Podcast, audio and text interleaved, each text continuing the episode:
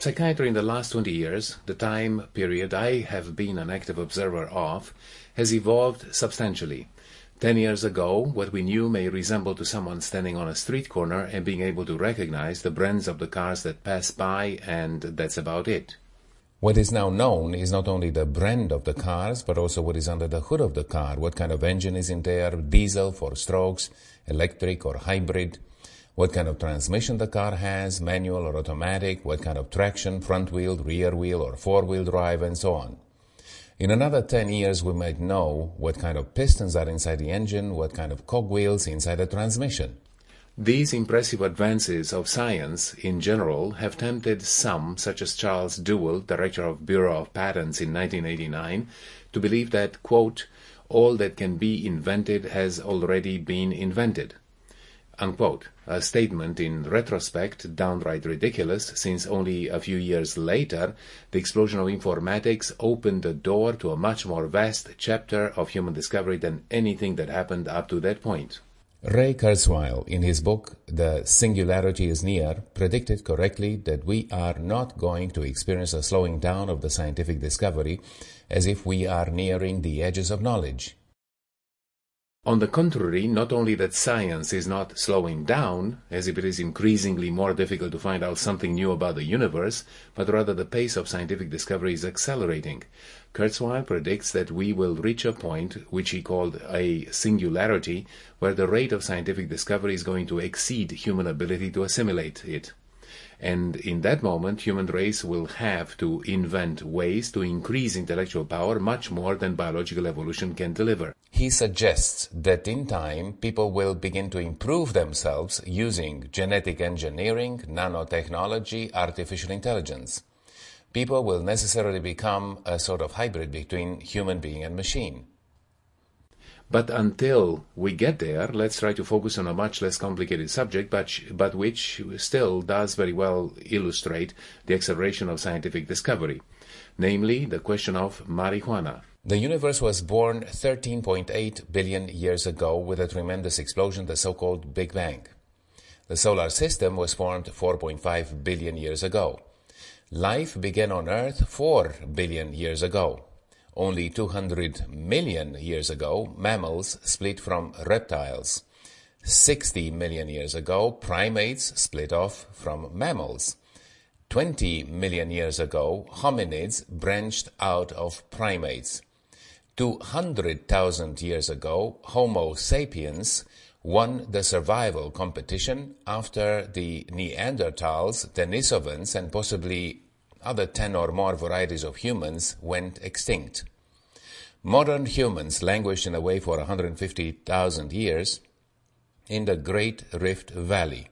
There is a geological trench formed when the African tectonic plates started splitting into two separate parts, drifting apart from each other, and forming in the process a valley that stretches from Ethiopia through Kenya and Tanzania. Only 50,000 years ago, modern humans began to migrate. In the south, they went only down to the tip of Africa, where they had to stop since they had nowhere to go from there. But in the north, the path was free to populate all Earth, including the American continent, by crossing the Bering Strait, which at that time was a permanent bridge of ice. The first station of this migration was, though, the Near East. In the Near East, the signs of modern civilizations appear in the form of the first cities, which date around 10,000 years ago. It happens that in the same period, people stumbled across the first and oldest addictive substance, namely alcohol. Marijuana followed relatively quickly 5,000 years ago. In fact, what was known at that time, 5,000 years ago, was a variety of marijuana called hemp cultivated especially for its fibers, out of which people made ropes, weave sails for boats, and later on made paper to print books on. By the way, the first book ever printed, Martin Luther's translation of the Bible from Latin to German, was printed on paper made out of hemp. Hemp is one of the varieties of the plant called cannabis, but a variety that contains very few psychoactive substances. Hemp contains 0.1% delta tetrahydrocannabinol or THC, while varieties of cannabis grown specifically for smoking contain 20% or even 30% THC. Three varieties of cannabis, namely sativa, indica, and to a lesser extent ruderalis, are loaded with psychoactive substances called cannabinoids, of which THC and cannabidiol play the most important role. As a curiosity, cannabis is a Latin word divide, derived from the Thracian language that means the language of the population south of the Danube River on the territory of today's Bulgaria. The use of marijuana for medicinal and intoxicant properties was attested in writing for the first time by Herodotus 2540 years ago.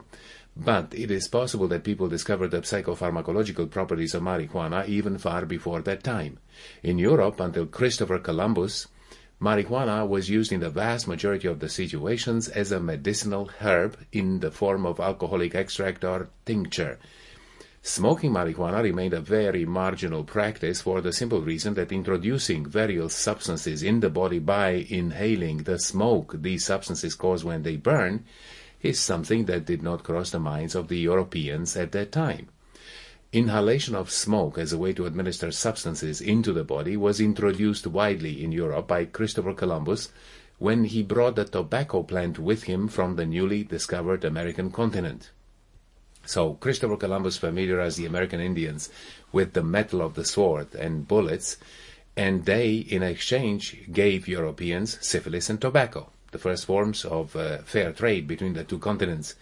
So, marijuana as a drug of addiction stayed out of the limelight for thousands of years.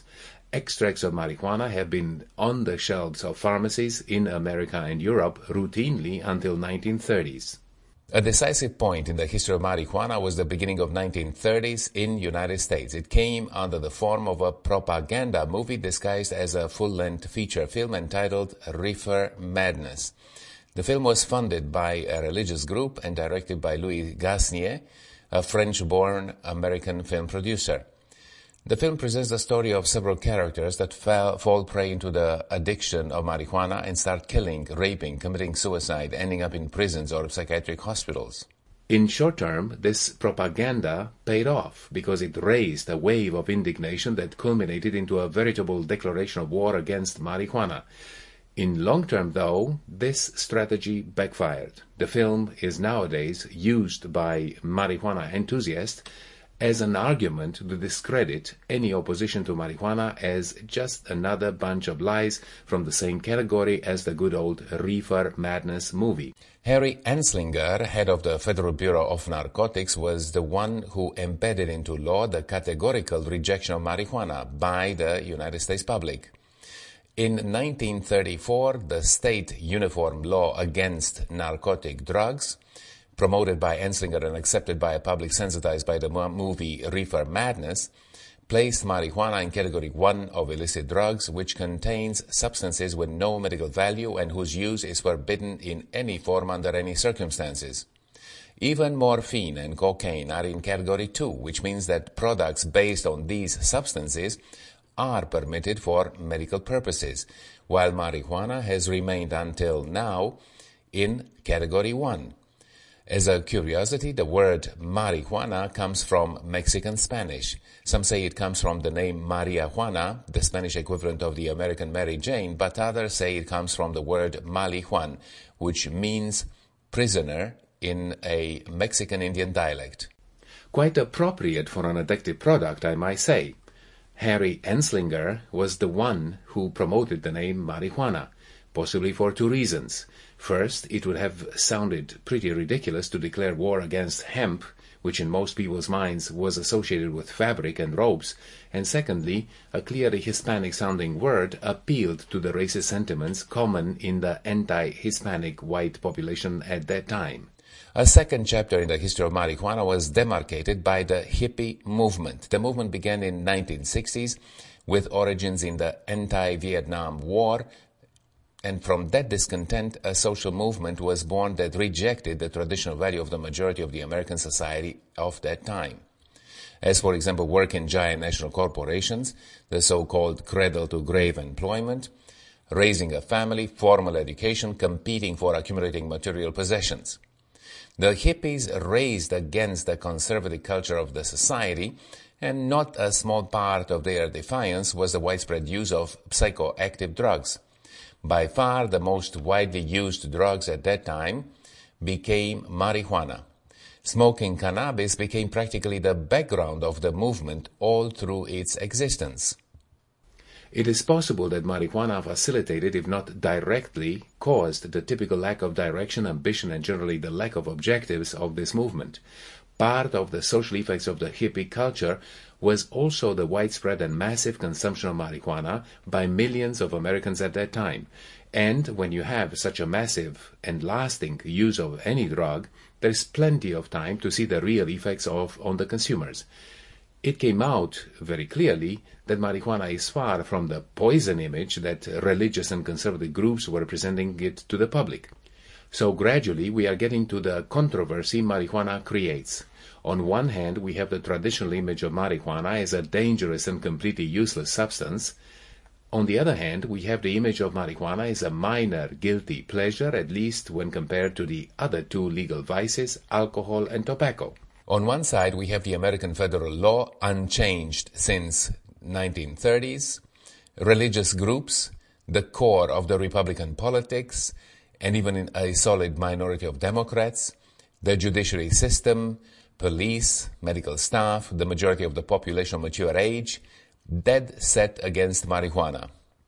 And on the other side, liberals, fringe groups, artists, Hollywood, younger population mostly, all not quite understanding why was the smoking of this plant ever outlawed. In recent years, the controversy has become one of the most discussed topics in American public opinion. Unfortunately, the attacks against marijuana by a fragment of the society, essentially well intended, were exaggerated without scientific basis. This, while it did yield some advantages in the beginning of the controversy, as the time passed by and new information about marijuana was coming in, the pro-marijuana movement was gaining momentum. At present, in the United States, there are two small radical groups which oppose each other. The radical groups for and against marijuana constitute a minority of the population, while the majority is somewhere in the middle, no longer knowing what to believe. But it seems that this undecided population is tilting towards legalization. The inflection point was 2013 when opinion polls showed for the first time since 1930s that the majority of the public opinion, namely 55%, is on the side of legalizing marijuana. Let's look more into detail into this controversy. An Israeli researcher, Raphael Mechoulam, working at the Hebrew University of Jerusalem, was the first to isolate the active substance in marijuana. In 1960s, while working on samples of marijuana seized by the police from drug traffickers, since in Israel is also illegal, he identified the two main psychoactive components of marijuana, namely delta-9 tetrahydrocannabinol and cannabidiol. Since then, more than 85 related substances have been identified belonging to this group called cannabinoids. 28 years later, in 1998, Allyn Howlett and William Devane from Wakefield, Wakefield Forest School of Medicine isolated by radioimmunoassay cannabinoid receptors in the brain of mice. Very quickly it was found that there is an entire system of receptors for cannabinoids not only in the brain but also in the rest of the body. This system was called the endocannabinoid system. Remarkably widespread in the animal world, not only in all mammals but also in marine invertebrates such as the sea squirt or Ascidia. Receptors in the central nervous system have been termed CB1 and those in the periphery CB2. And, surprisingly, it seems that many cells of the immune system have cannabinoid CB2 type receptors. Of course, where there are receptors, there must be also neuromediators who act on those receptors. That means chemicals produced by the body who stimulate those receptors. It took some time, but now we know that the human body synthesizes its own cannabinoids called anandamide and 2-arachidonoyl glycerol. CB1 and CB2 receptors, therefore, are present in the body for these two particular substances. And the cannabinoids are just some plant compounds that happen to be similar in structure with anandamide and 2-arachidonoyl glycerol, and therefore able to act on and stimulate these CB1 and CB2 receptors. We will look now at the major arguments for the use of marijuana for medical purposes.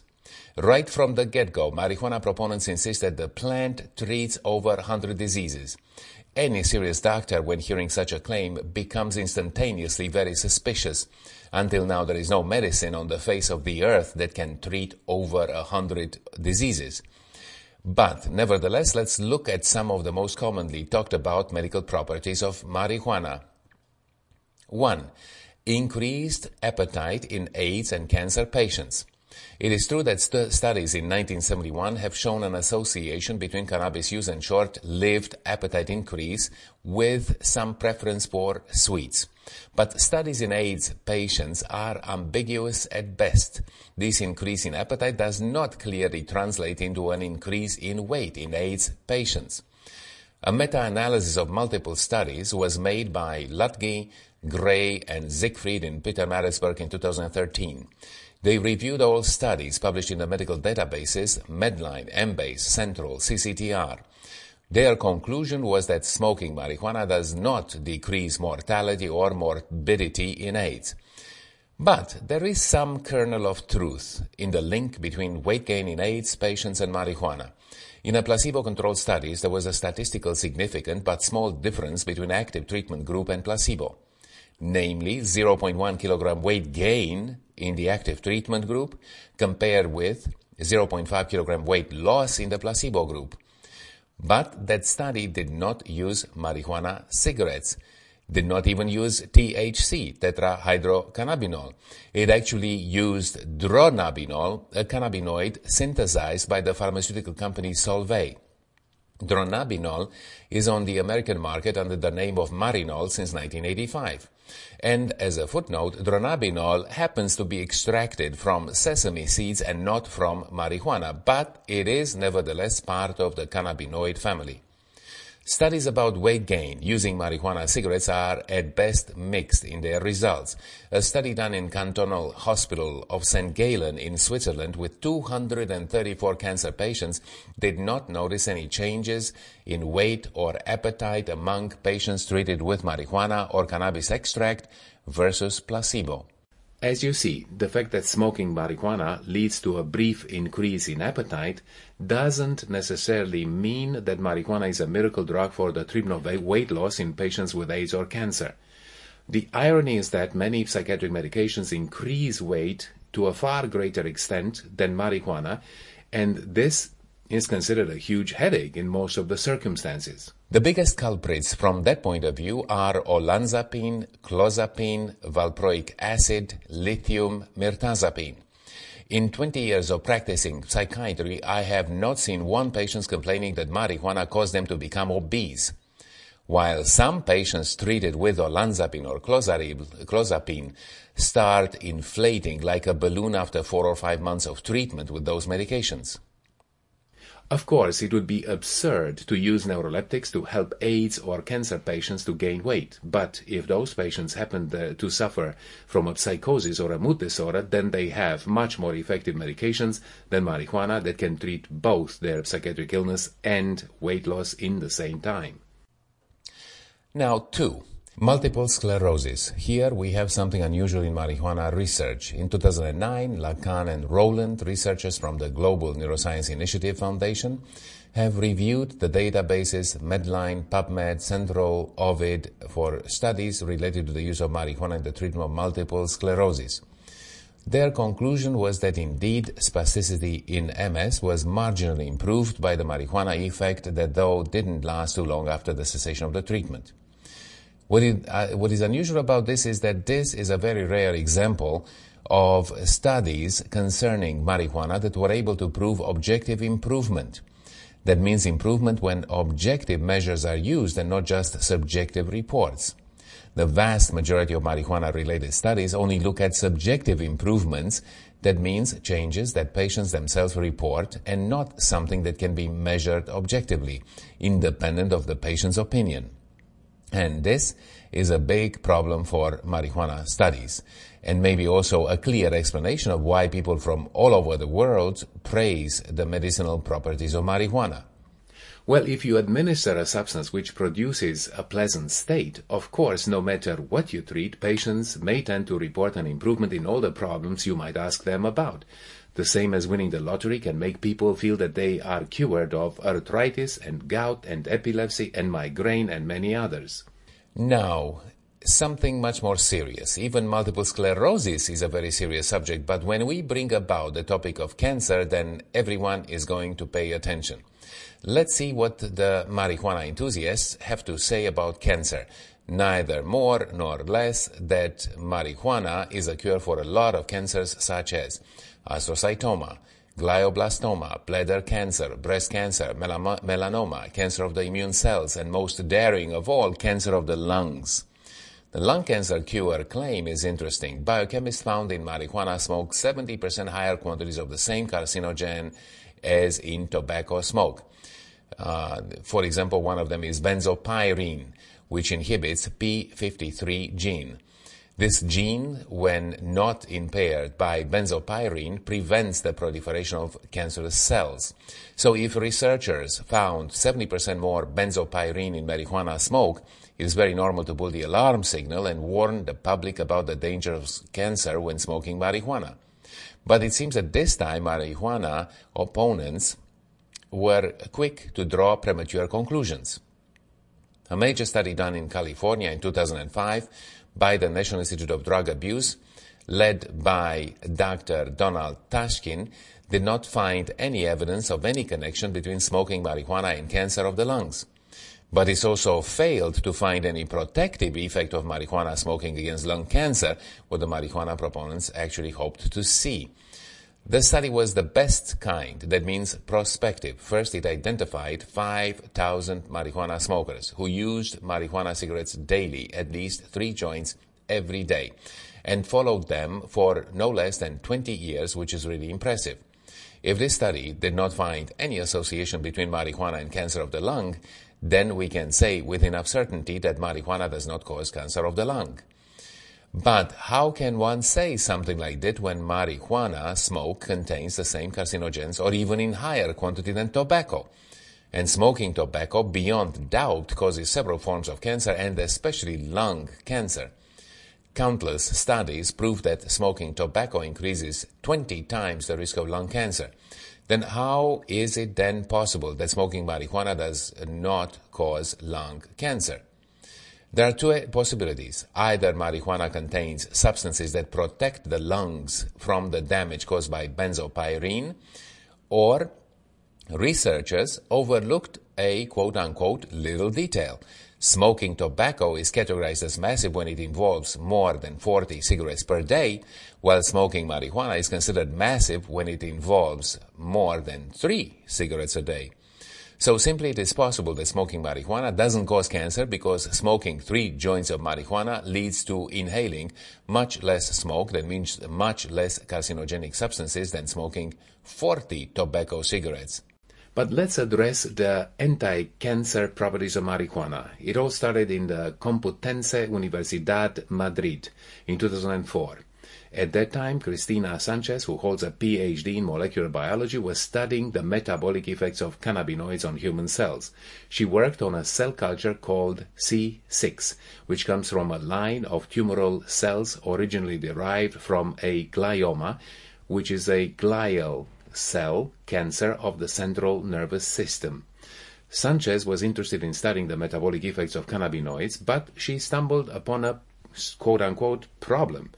It was impossible to study metabolic effects of cannabinoids because once the cells were exposed to solutions of cannabinoids, they died. The so-called problem led to a research subject far more important. Cristina Sanchez established that tumor cells coming from a variety of origins died when exposed, exposed to cannabinoids.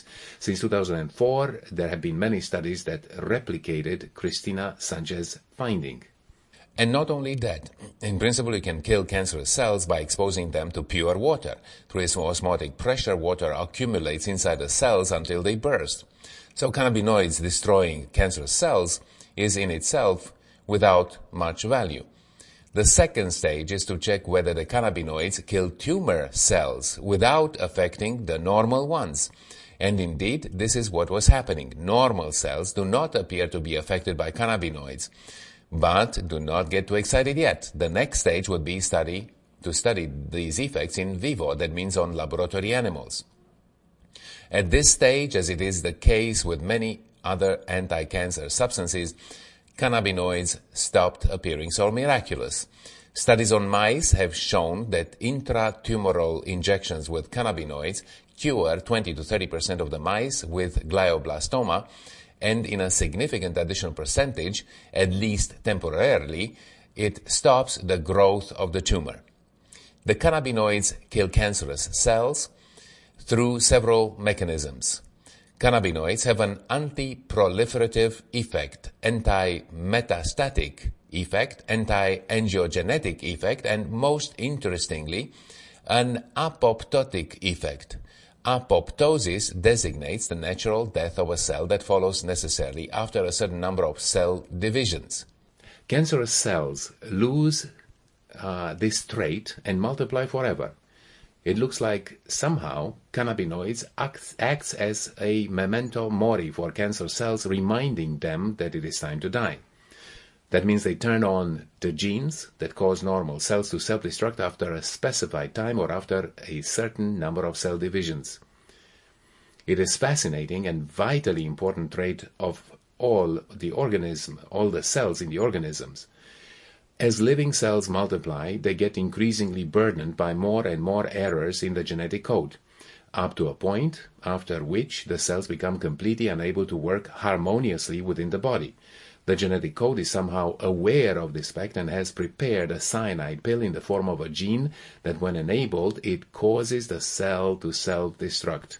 When the suicide gene is blocked, as for example by benzopyrene, cells do not die, but because they become loaded with genetic mistakes, the cells become monsters, psychopaths, and begin to invade and destroy whatever tissue lies around and what is even more of a problem, no longer adhere to one another so uh, so well, therefore start spreading throughout the body and seed distant tissues with these abnormal cells.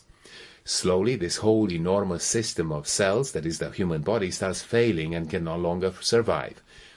So, cannabinoids remind the cancer cells that have exceeded their allowed number of divisions and must commit suicide as any other decent cell. The normal cells are not affected at all because they did not forget to self-destruct, so it is a reminder that has no effect. It all sounds very elegant in theory, but so far there is no serious study, either placebo-controlled or at least controlled by compar comparison with other already anti-cancer medication, to confirm this uh, anti-cancerous effect in human subjects. So marijuana passed the in vitro test, somewhat passed laboratory animal tests, but tests on human subjects simply do not exist. Some studies, though, are being undertaken. There's a study in Leeds, England, using Sativex, a marijuana product, for glioblastoma, a study in Glasgow, Scot- Scotland, using dexanabinol, another cannabinoid, for metastasized solid tumors, and another study in Hadassah Medical Center in Israel using cannabidiol for solid tumors of any kind. And there are several others as well. So there is potential, but at the moment, touting the anti-cancer properties of marijuana is downright absurd.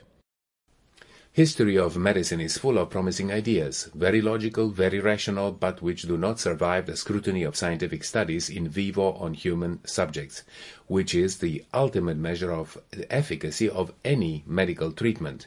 And, as uh, we close the discussion once and for all, the anti-tumor properties of cannabinoids occur at much bigger concentrations than those likely to be obtained by smoking marijuana. So it is absolutely unfounded to claim that smoking marijuana prevents any cancer of any kind.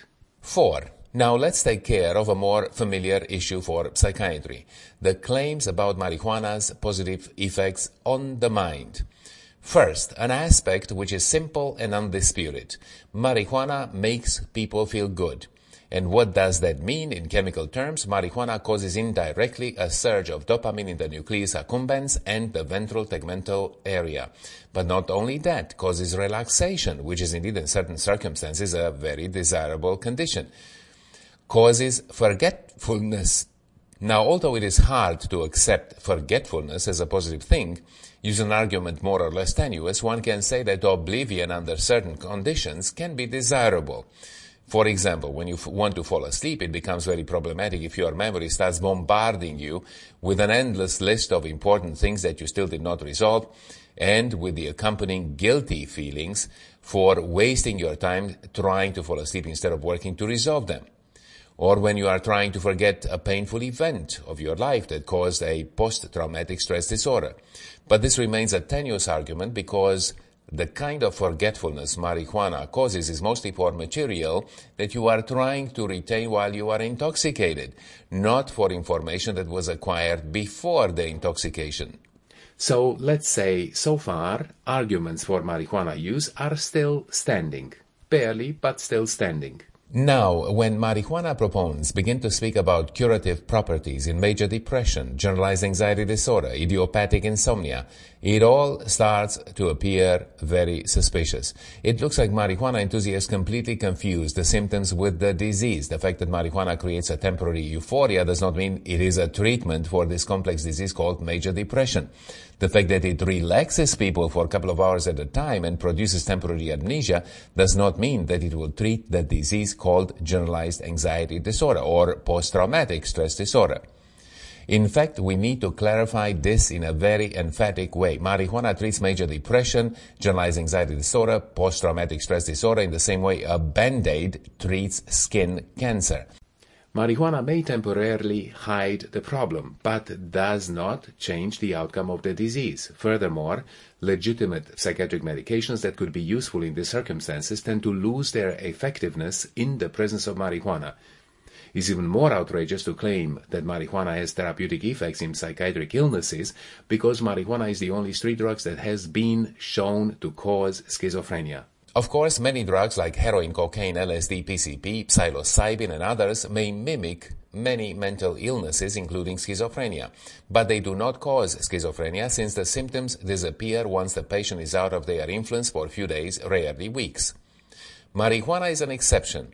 It can cause the illness called schizophrenia, and even the removal of the causal agent, that means marijuana use, will not solve anything. Once it is triggered, it will have a chronic course like any other schizophrenia, and it condemns the patients to taking neuroleptics in most of the cases for their entire lives. It must, I must say that the effect is small, but can hardly be challenged. Many studies have proved this issue. For example, one solid study in Sweden, three studies in the Netherlands, three in England, one study in Australia, two in New Zealand, all showing clearly that marijuana causes schizophrenia. In particular, the Swedish study is very hard to ignore because it includes 50,000 patients tracked for 20 years. Again, a prospective study. Initially, the subjects were individuals without any pathology. They were tracked for two decades. In the group that, for a variety of reasons, started using marijuana, the incidence of schizophrenia was four times higher than in the group of those who did not use marijuana at all. In the New Zealand studies, those who begin to smoke marijuana daily at age 15 years of age have a risk of 4.5 times higher than the general population to have their first episode of schizophrenia before the age of 26. I would say a rather small effect compared with the 20 times higher incidence of lung cancer in tobacco smokers. But statistically significant anyway. What does it mean statistically significant? That means the chances of this finding happening just by coincidence is 5% or less. Marijuana supporters immediately jumped on the classic argument. Correlation does not mean causation. Maybe the same risk factors causes both schizophrenia and addiction to marijuana. Maybe a certain gene or combination of genes cause both marijuana and schizophrenia. But if the genes causing schizophrenia can also cause addiction to marijuana, then the relatives of patients suffering of schizophrenia should have an increased risk of addiction to marijuana. And that is simply not true. Since there are studies showing that if you have a relative sick with schizophrenia, you do not have a higher risk to become addicted to marijuana. You do have a higher risk to develop schizophrenia, but not an increased risk of addiction to marijuana.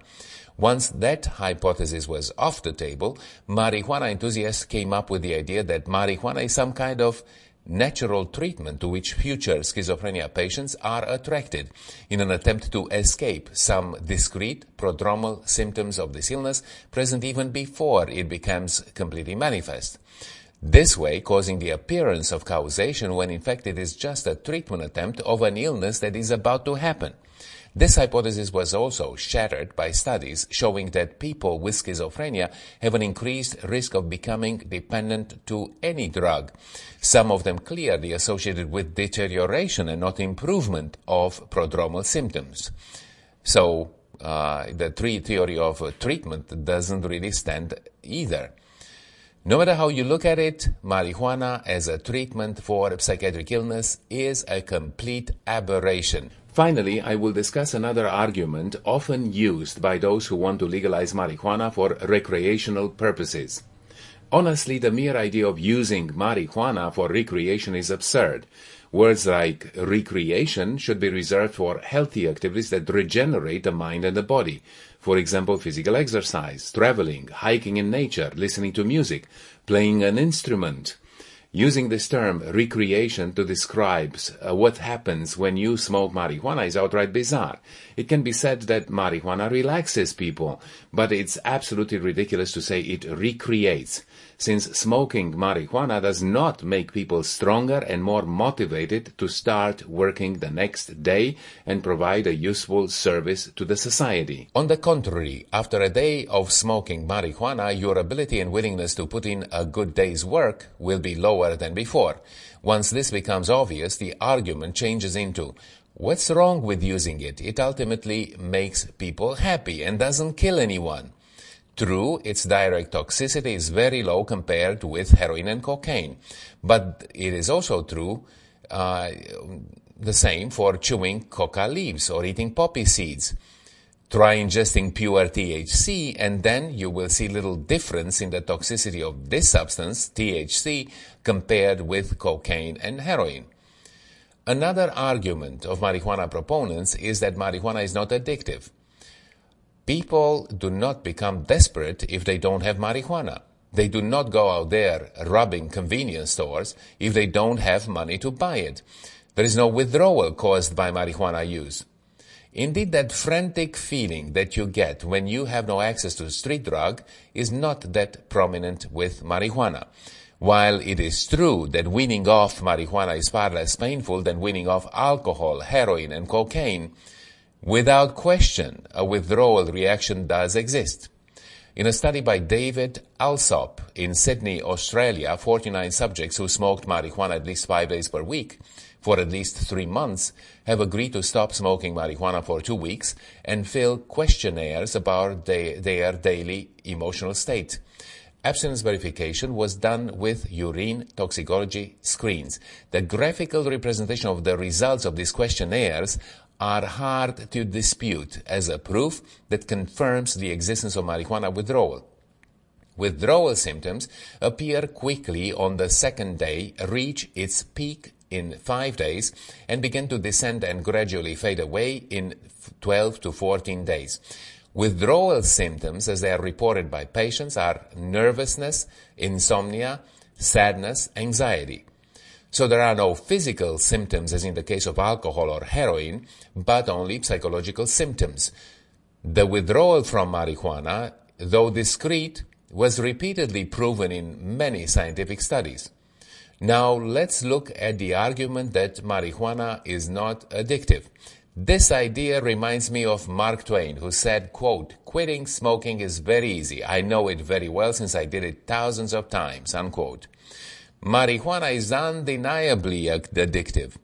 Laboratory mice after exposure to marijuana continue to self-administer just as they do with all other addictive substances.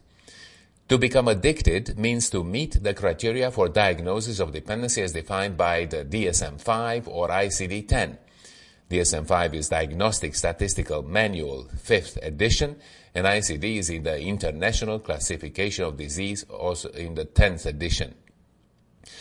Let me remind you that after ICD-10 diagnostic system, addiction is present when the patient meets three out of five criteria at any time in the year preceding the assessment. In the DSM-5 system of diagnostic, uh, conditions for addiction are even easier to meet as they involve the presence of at least two out of a long list of 11 criteria at any time in the year preceding the assessment. I will not go into details, but the criteria for addiction are common for both systems, ICD-10 and DSM-5 as for example intense desire to smoke marijuana, withdrawal when marijuana is abruptly interrupted, tolerance to the intoxicating effects of marijuana, continued use of marijuana despite legal, interpersonal, financial, professional problems it creates, and so on. You have to be completely blind or deaf to ignore these signs in certain users of marijuana. Yes, indeed, not all people who smoke marijuana end up developing the kind of problems that constitute a diagnosis of addiction. As with other drugs, only a minority of users become dependent, eh, but that does not mean that there is no such a thing as addiction to marijuana. Another issue that marijuana enthusiasts raise is that marijuana, which has a much smaller direct toxicity than alcohol and tobacco, is deemed to be a poison while alcohol and tobacco are absolutely legal. That is indeed true. There is an inconsistency there.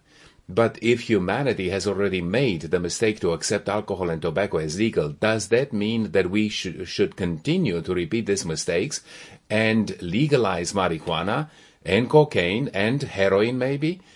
Don't we have the responsibility to learn from our errors and not repeat the mistakes of the past? After all, the decision to legalize marijuana is a political one. We as psychiatrists can only inform the public and politicians of the scientific facts.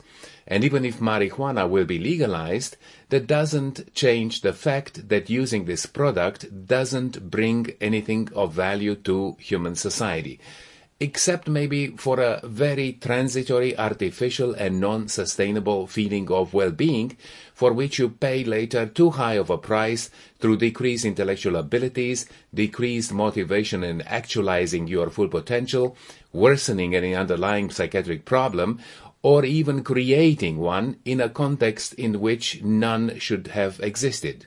It would be a, mass self-deception to justify legalizing marijuana for medical reasons, or even more absurd, for recreational purposes. We must call things as they are. Marijuana is no more than just another vice like alcohol, tobacco, drugs, gambling, prostitution.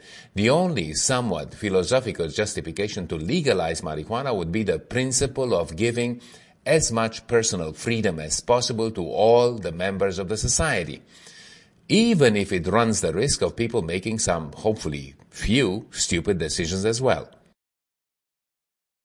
Components of cannabis plant, studied, refined, and precisely quantified, such as Marinol or Sativex, of course must be looked at and incorporated into medicine, but only if they prove their curative properties in double-blind placebo-controlled studies, and only if the risk of side effects is far outweighed by their therapeutic benefits.